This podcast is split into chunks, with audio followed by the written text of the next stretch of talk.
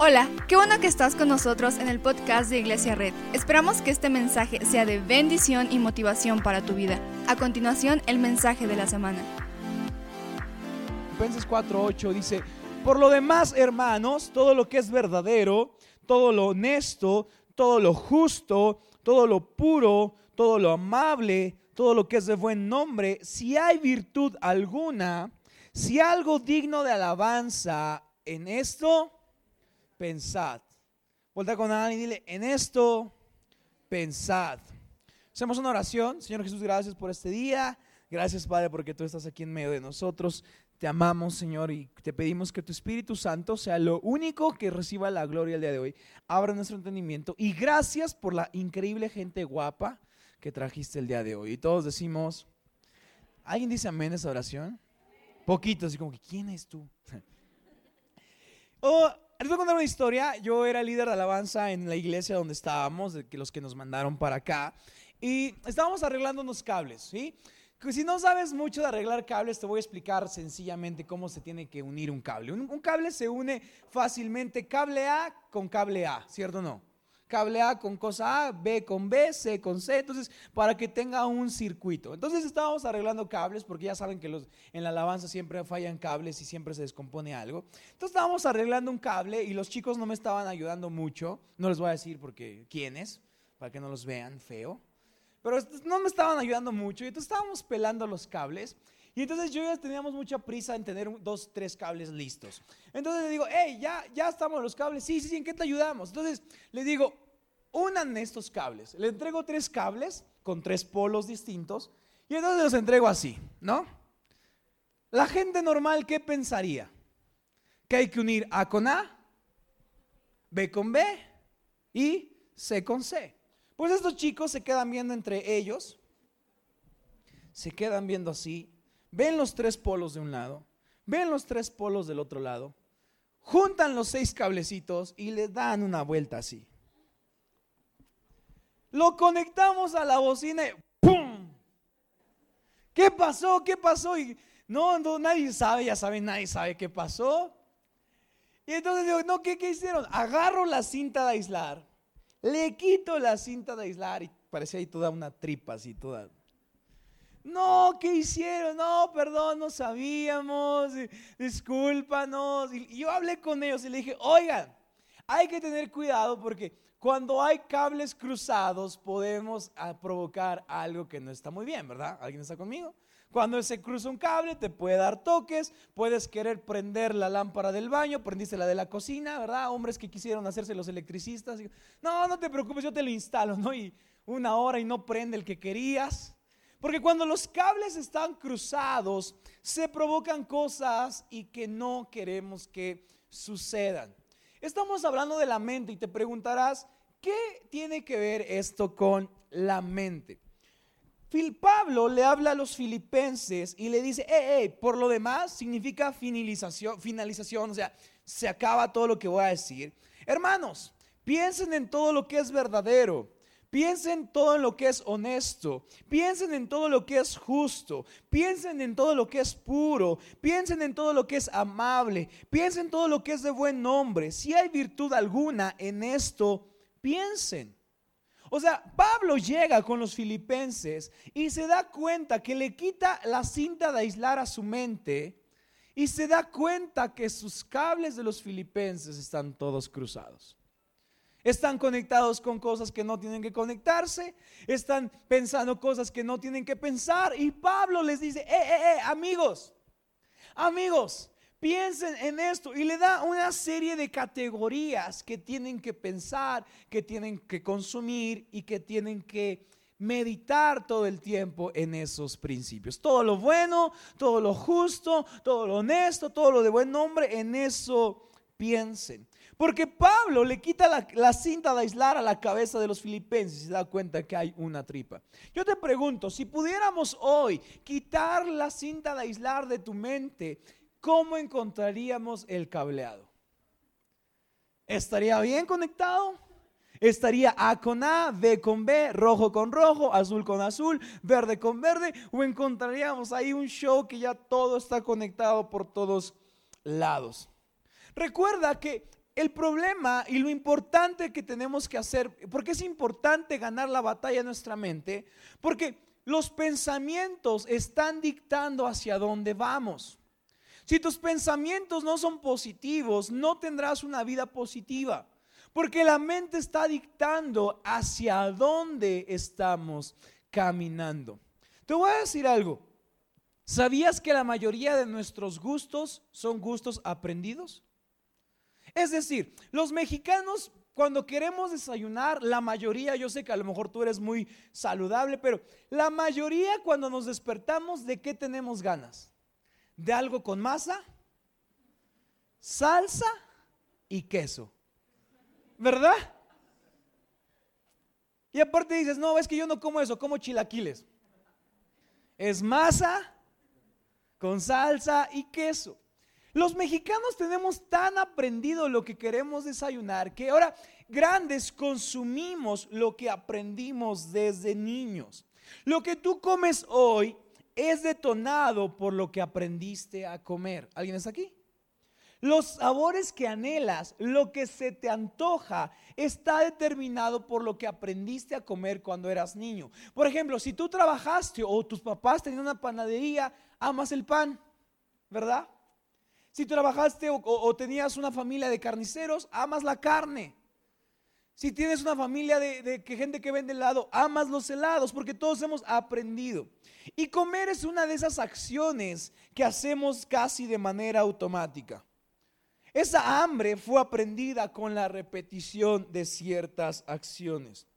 Y a veces no nos damos cuenta de lo que nuestro organismo anhela porque ya es algo diferente a lo que hemos aprendido. Entonces, consumimos lo que hemos aprendido a consumir. Voltea con alguien y dile, consumimos lo que hemos aprendido a consumir. Si consumimos lo que hemos aprendido a consumir, entonces también pensamos lo que hemos aprendido a pensar. Alguien en un momento nos puso un pensamiento en nuestra memoria de niños y ahora ese pensamiento viene a nuestra mente todo el tiempo. Y eso hizo que nuestros circuitos se conectaran erróneamente. Y ahora hay personas que actuamos de manera irracional porque no entendemos qué estamos haciendo. Recuerda que Pablo, lo vimos hace ocho días, dice, lo que quiero hacer no hago. Y lo que no quiero hacer, eso hago. Porque mi mente está actuando de forma irracional. A veces sentimos envidia sentimos pena, sentimos vergüenza y decimos, ¿por qué siento esto en mi mente? ¿Por qué siento esto en mi corazón? ¿Por qué veo a alguien triunfar y me llena de envidia? ¿Por qué veo a alguien tener éxito y me llena de crítica? ¿Por qué? Porque seguramente alguien nos dio un pensamiento de niños o de jóvenes y reconfiguró nuestro cerebro para que no pensemos en lo justo, para que no pensemos en lo bueno, para no, no pensemos en cosas que tienen virtud alguna. Recuerda que el problema de la mente es que la mente nos ha creado fortalezas en las que estamos atrapados. Hoy quiero preguntarte, ¿qué fortalezas te están atrapando desde niño? Y no importa qué edad tienes, no importa qué edad tengas, ¿qué fortalezas te están atrapando desde niño? ¿Qué cosas aprendiste de niño que te repites constantemente? ¿Conoces a alguien que explota? Conoces a alguien que es muy avaro, conoces a alguien que es muy tacaño, seguramente sus cables están cruzados. Seguramente alguien una vez le dijo, no, es que tú eres muy enojón y lo reconfiguró y el niño se lo soy enojón. Y ahora crece diciendo, es que soy muy enojón, es que yo así soy serio. No, fuimos creados para pensar en lo bueno, fuimos creados para pensar en lo justo, fuimos creados para pensar en lo santo, pero alguien nos hizo aprender un, un pensamiento que ahora repetimos toda nuestra vida. Quizá te sentiste de niño muy criticado, muy castigado o que no era suficiente. Quizá las reglas de tu casa eran inconsistentes y entonces tu vida era simple, siempre evitar errores. No quiero equivocarme porque papá me va a castigar, va a ser muy duro conmigo, me va a golpear. No quiero, no quiero, no quiero, no quiero. Y ahora temes no ser lo correcto ante los ojos de los demás. Y ahora simplemente pides, hey, veme, soy bueno. Veme, soy íntegro, veme, no hay nada malo en mí, porque alguien te dijo, no, tú no eres lo suficientemente bueno de ese niño. Quizá mamá, quizá papá, quizá abuelo, quizá alguien que querías y ahora tienes un resentimiento y actúas de forma anormal e irracional porque tienes un resentimiento contra alguien y le dices, ¿por qué? ¿Por qué odio a esa persona? ¿Por qué pienso esto? ¿Por qué tengo pensamientos en contra de ella? Porque nuestros cables están cruzados. Quizá eras un niño o una niña que, que solamente recibías amor cuando hacías algo. Solamente recibías amor cuando limpiabas a los animales, cuando preparabas la mesa, cuando hacías el agua. Y entonces entendiste que la única forma de recibir amor era haciendo algo. Y entonces ahora buscas aprobación sirviendo a los demás.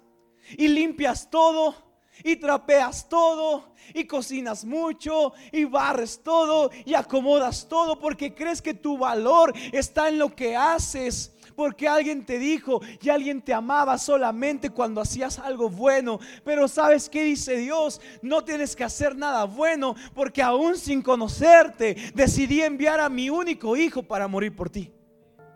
No, es que yo soy así como soberbio. No, tus cables están cruzados. Dios no nos creó para hacer eso. Quizá fuiste un niño que te sentiste recompensado solo si lo hacía las cosas como tus papás te decían. Entonces engañabas a tus papás para obtener su aprobación. Y ahora eres una persona que vive con engaño porque temes perder el reconocimiento de la gente. Y llegas y finges, soy bueno, no tengo problemas. Uy, no, yo oro todas las mañanas. porque la Biblia no dice que hagamos eso? La Biblia dice que nos acerquemos delante del Padre tal y como somos, porque Él es justo para perdonar nuestros errores. Pero a veces actuamos con tanta vanidad y tanto engaño que decimos, ¿por qué soy así? Quizá de niño te sentiste abandonado por uno, por dos de tus cuidadores o de tus padres y te sentiste solo porque cortaron muy pronto el amor y no pudiste entenderlo por qué. Y entonces ahora te llenas de melancolía. No levantes tu mano, pero ¿cuántos viven con melancolía? ¿Cuántos de repente van en la combi, escuchan una canción y ya se deprimieron? Ah". El Señor no nos creó para vivir en melancolía. Y ahora a veces lo que haces es aislarte, irte solo. No, es que yo soy muy solitario. No, el Señor te creó para vivir en comunidad, pero a veces estás sintiendo algo en contra de alguien porque sientes que es mejor. ¿Cuántos de aquí no me levanten su mano, pero cuántos veían a su hermano y le tenían coraje? Porque eres mejor que yo. ¿Por qué tienes mejores cosas que yo? Y ahora ya de grande ven lo que hacen sus hermanos. Dicen, ¿por qué la estás logrando más que yo? ¿Por qué tienes mejores cosas que yo? Y tenemos una envidia y vemos en redes sociales y queremos tumbar la felicidad de las otras personas y actuamos de forma irracional. No sé tú, pero a veces de repente veo algo y digo, ¿por qué lo está disfrutando? ¿Por qué lo tiene y por qué yo no? Porque sentimos que nuestra identidad está en lo que podemos lograr. Pero Dios ha dicho que tu identidad está en Él y en lo que Él te da, no en lo que puedes hacer. Quizá de niño no recibiste interacción significante de amor. Quizá nunca te abrazaban, nunca te amaban y por eso ahora sobreanalizas las cosas.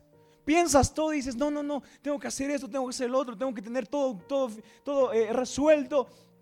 Y ahora te llenas de estrés y si no tienes todo resuelto, te llenas de ansiedad y sudan las manos y, te sube la presión y te suben los triglicéridos y te sube el colesterol y, ya pediste un postre de más cuando quisiste, dijiste que ibas a hacer la dieta. Quizá quieres construir un mundo al que estás preparado y quizá te quieres preparar tanto para el mundo que ahora te sientes tan abrumado. Pero sabes, el Señor no nos dijo, prepárense todo lo que puedan para el mundo. Jesús dijo, prepárense y confíen porque yo he vencido el mundo. Y estaré con ustedes hasta que esto acabe. Quizá no pudiste confiar nunca en tus padres o, creciste en una situación que, no era, que era impredecible y ahora tienes cobardía y ahora tienes miedo. Y ahora dices, no sé por qué no puedo manejar de noche. No sé por qué no puedo salir. No, no, no, no. Manejar a, la Ciudad de México. No, no, no está muy grande. No, no, no puedo hacer esto, no, no puedo salir en la noche, no, no, no puedo lograrlo solo, no, no puedo hacer esto. Porque sabes, a lo mejor tienes miedo irracional, porque quizá quieres construir seguridad en tu ambiente, porque dentro de ti hay, hay inseguridades internas.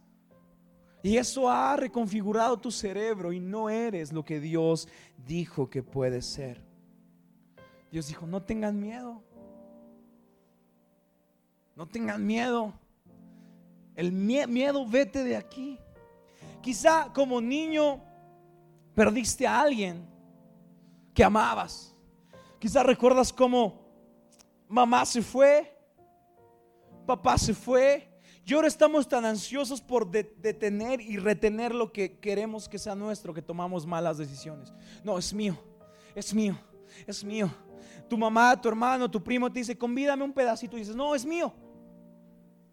Miedo irracional, avaricia irracional, glotonería irracional.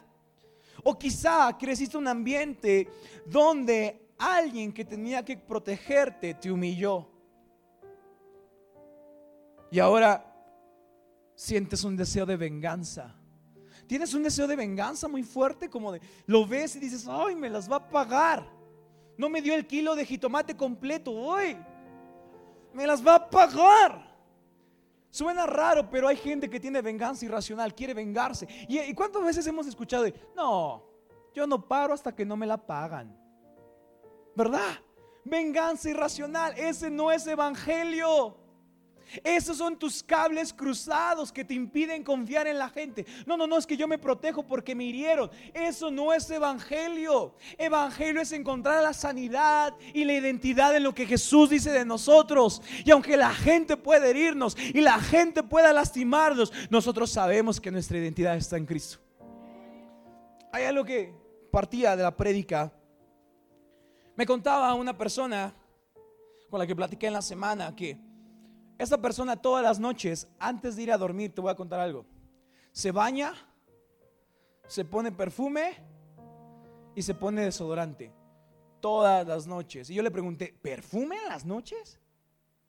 Y me dijo, sí. Yo pensé que era algo diferente, pero le dije, ¿por qué? Me dijo, no lo sabía hasta hace unos años. Pero recuerdo que una vez yo perdí a uno de mis seres queridos muy temprano, me dijo. Y recuerdo ir corriendo con mis tíos para encontrar protección. Y los que se suponían que tenían que amarme, dijeron, no juegues con él porque huele feo.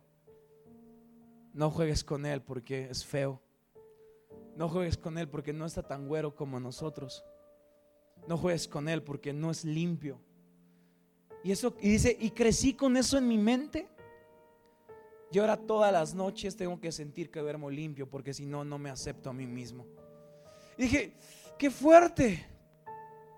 Pero ¿cuántos de nosotros tenemos esas mismas inseguridades? ¿Alguien alguna vez nos dijo que olíamos feo? que estábamos gordos, que no nos amaban, que no éramos suficientes y ahora vamos por el mundo caminando con miedo porque nuestros cables están cruzados. Alguien te dijo, no lo lograrás. Alguien te dijo, mejor no hubieras nacido. Alguien te dijo, no te amaba, no eras un hijo deseado. Y crecimos con eso y pensando, ¿para qué viví? ¿Para qué nací? ¿Para qué estoy acá? Pero sabes una cosa, el Señor dice otra cosa de ti. Dice, olvida lo que está en el pasado, mantente pendiente de lo que está en el futuro, ora, búscame y regocíjate en lo que te puedo dar. ¿Qué encontraríamos hoy si quitamos la cinta de aislar de tu mente? ¿Qué cosas que sentiste que eran olvidadas, eh, que estaban olvidadas, aún están aquí? Y se reflejan en tu personalidad, se reflejan en tu manera de vestir, se reflejan en tu inseguridad, se reflejan en tu manera de comer. ¿Qué ansiedades, qué temores y qué inseguridades están en tu vida? ¿Y sabes por qué es importante que rompamos con esos pensamientos que alguien nos conectó? Porque si no controlas, escucha, si no controlas lo que piensas, no controlarás lo que haces. ¿Alguien está aquí? Si no controlas lo que piensas, no controlarás lo que haces. Lo voy a decir una vez más. Si no controlas lo que piensas, no controlarás lo que haces. Entonces, cuando decimos, no sé por qué lo hice, es porque no estoy controlando qué pienso. Cuando digo no sé por qué lo hice, es porque no estoy controlando lo que pienso. Y Pablo no dijo, ah, no controles lo que piensas. Pablo dijo, todo pensamiento que se levante en contra de la verdad del Señor, tráelo cautivo, atrápalo y ponlo entre los pies de Jesús. Cuando te dijeron que no ibas a lograr sacar a tus hijos adelante, cuando te dijeron que te ibas a quedar sola, cuando te abandonaron, cuando perdiste a un ser querido, todas esas inseguridades y temores, tráelos a los pies de Jesús. Encuentra tu identidad ahí.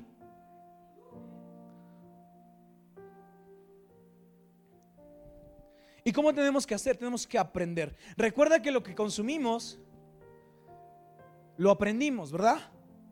Entonces, ¿cómo podemos reconfigurar nuestro cerebro? Desaprendiendo lo que aprendimos y aprendiendo otra cosa. Entonces, si alguien te dijo que no era suficiente, dile en Jesús soy más que suficiente. Si alguien te dice, es que eres muy ansioso, parezco ansioso, pero sé que en Cristo no tengo nada en qué preocuparme ah, es que no, no, no, sé, no, no creo que lo pueda lograr. El Señor se preocupa por mí y el Señor está pendiente de mí y ha contado cada uno de los cabellos de mi cabeza y estoy en sus manos. ¿No sabes cuál es la voluntad de Dios? Dile, mi vida depende de Dios. ¿Perdiste a alguien? ¿Eres huérfano? Dile, el Señor es padre de huérfanos y nunca me soltará. ¿Tiene, ¿Te falta confianza? Di, mi confianza está en Cristo y solamente en Cristo, porque me deprimo, pero viene a mi memoria que tengo esperanza en Él. Checa lo que dice Salmo 143, 5. Me acordé de los días antiguos, meditaba en tus obras y reflexionaba en las obras de tus manos. ¿Cuántas veces traemos a presente los días antiguos? Los días en que sufrimos, los días en que lloramos. Pero cuando dice la Biblia, este salvo dice, cuando traigas a tu mente los días antiguos, medita en sus obras. ¿Alguien está aquí? Cuando recuerdes lo mal que la pasaste de niño, recuerda lo bien que te está haciendo el Señor. Cuando recuerdes la vez que se burlaron y se rieron de ti y te dijeron que eras un pobretón, Recuerda que tu riqueza es añadida por la bendición de Jehová. Cuando te dijeron que no estaban orgullosos de ti, recuerda que el Señor entregó su vida por ti para hacerte sentir una persona nueva. Entonces, recuerdo los días antiguos. Recuerdo ver a papá irse de casa. Recuerdo a mamá irse de casa. Recuerdo a papá y a mamá pelear todas las noches en mientras yo estaba en la habitación. Recuerdo llorar amargamente todas las madrugadas cuando te abandonaron. Recuerdo llorar todas las noches cuando perdí a alguien. Recuerdo llorar, recuerdo el miedo, recuerdo la ansiedad, recuerdo la depresión, recuerdo la amargura, recuerdo lo que está en mi mente. Pero cuando eso me está abrumando, ahora medito en sus obras. Dios, eres grande. Y reflexiono en lo que has creado. La gente dice que no soy bello, que soy gordo, que estoy feo, pero tú me creaste con tus manos y soy una obra de tus manos. Y si tú estás conmigo, no habrá pareja sentimental que me pueda hacer sentir mal porque yo soy tu hijo, soy tu amado y estás contento conmigo.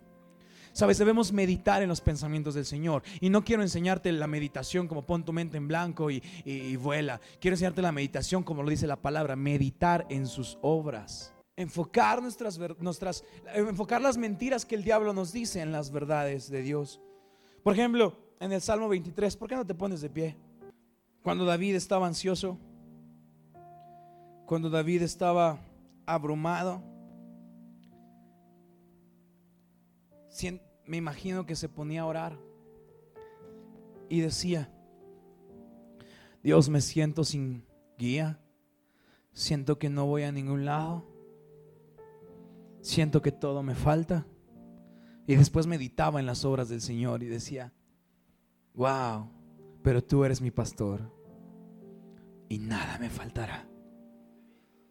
Sentía que estaba buscando cosas en lugares feos y, y sentía que no tenía descanso y sentía que no había un lugar donde podía descansar y decía, uff, pero veo un pasto verde y veo cómo me haces reposar mi cabeza en ese pasto. En medio de la tormenta. Wow, Dios, me haces descansar en verdes pastos. Y luego decía, Dios, mi vida es una tormenta. Y se imaginaba aguas tranquilas y decía, pero tú me conduces a aguas tranquilas. Y cuando estoy desfalleciendo, me inundas, me infundes con nuevas fuerzas. Señor, parece que mis pies no van a buen camino, pero tú me guías por sendas de justicia, por amor a tu nombre. Y checa, y después acordaba lo que había vivido. Se acordaba toda su ansiedad, toda su depresión, todo lo que había pasado. Y decía, uy Señor, me da miedo esto. Recuerdo eso y me inundo en ira, me inundo en vergüenza, me llena de miedo. Pero aún si voy por valles tenebrosos, no temo peligro alguno porque tú estás a mi lado.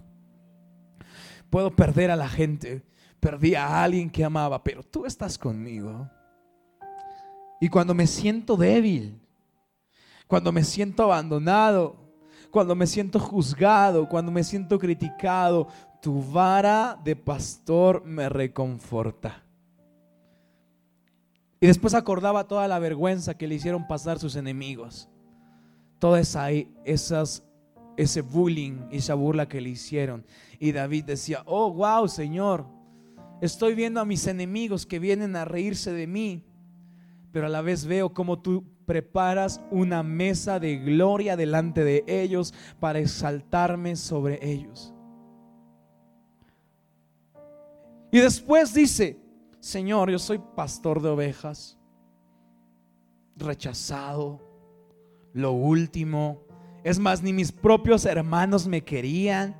Mi papá vino el profeta y mi propio padre no me mandó a llamar.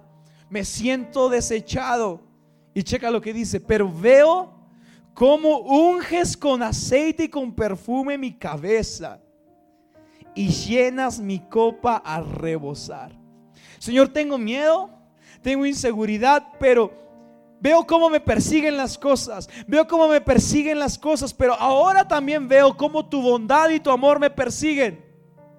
Y me dicen que no me soltarán todos los días de mi vida. Y en debilidad y en ansiedad y en soledad veo entrando a casa del Padre, donde habitaré toda la vida. Y David abría sus ojos y decía, uh, a conquistar este mundo, porque el Señor es todo lo que me sostiene y en Él estoy seguro. Muchas gracias por acompañarnos. Subimos contenido semanalmente, así que suscríbete y síguenos en redes sociales. Te dejamos los links en la descripción. Nos encanta pasar tiempo contigo, así que si estás en Tlaxcala no olvides visitarnos este domingo.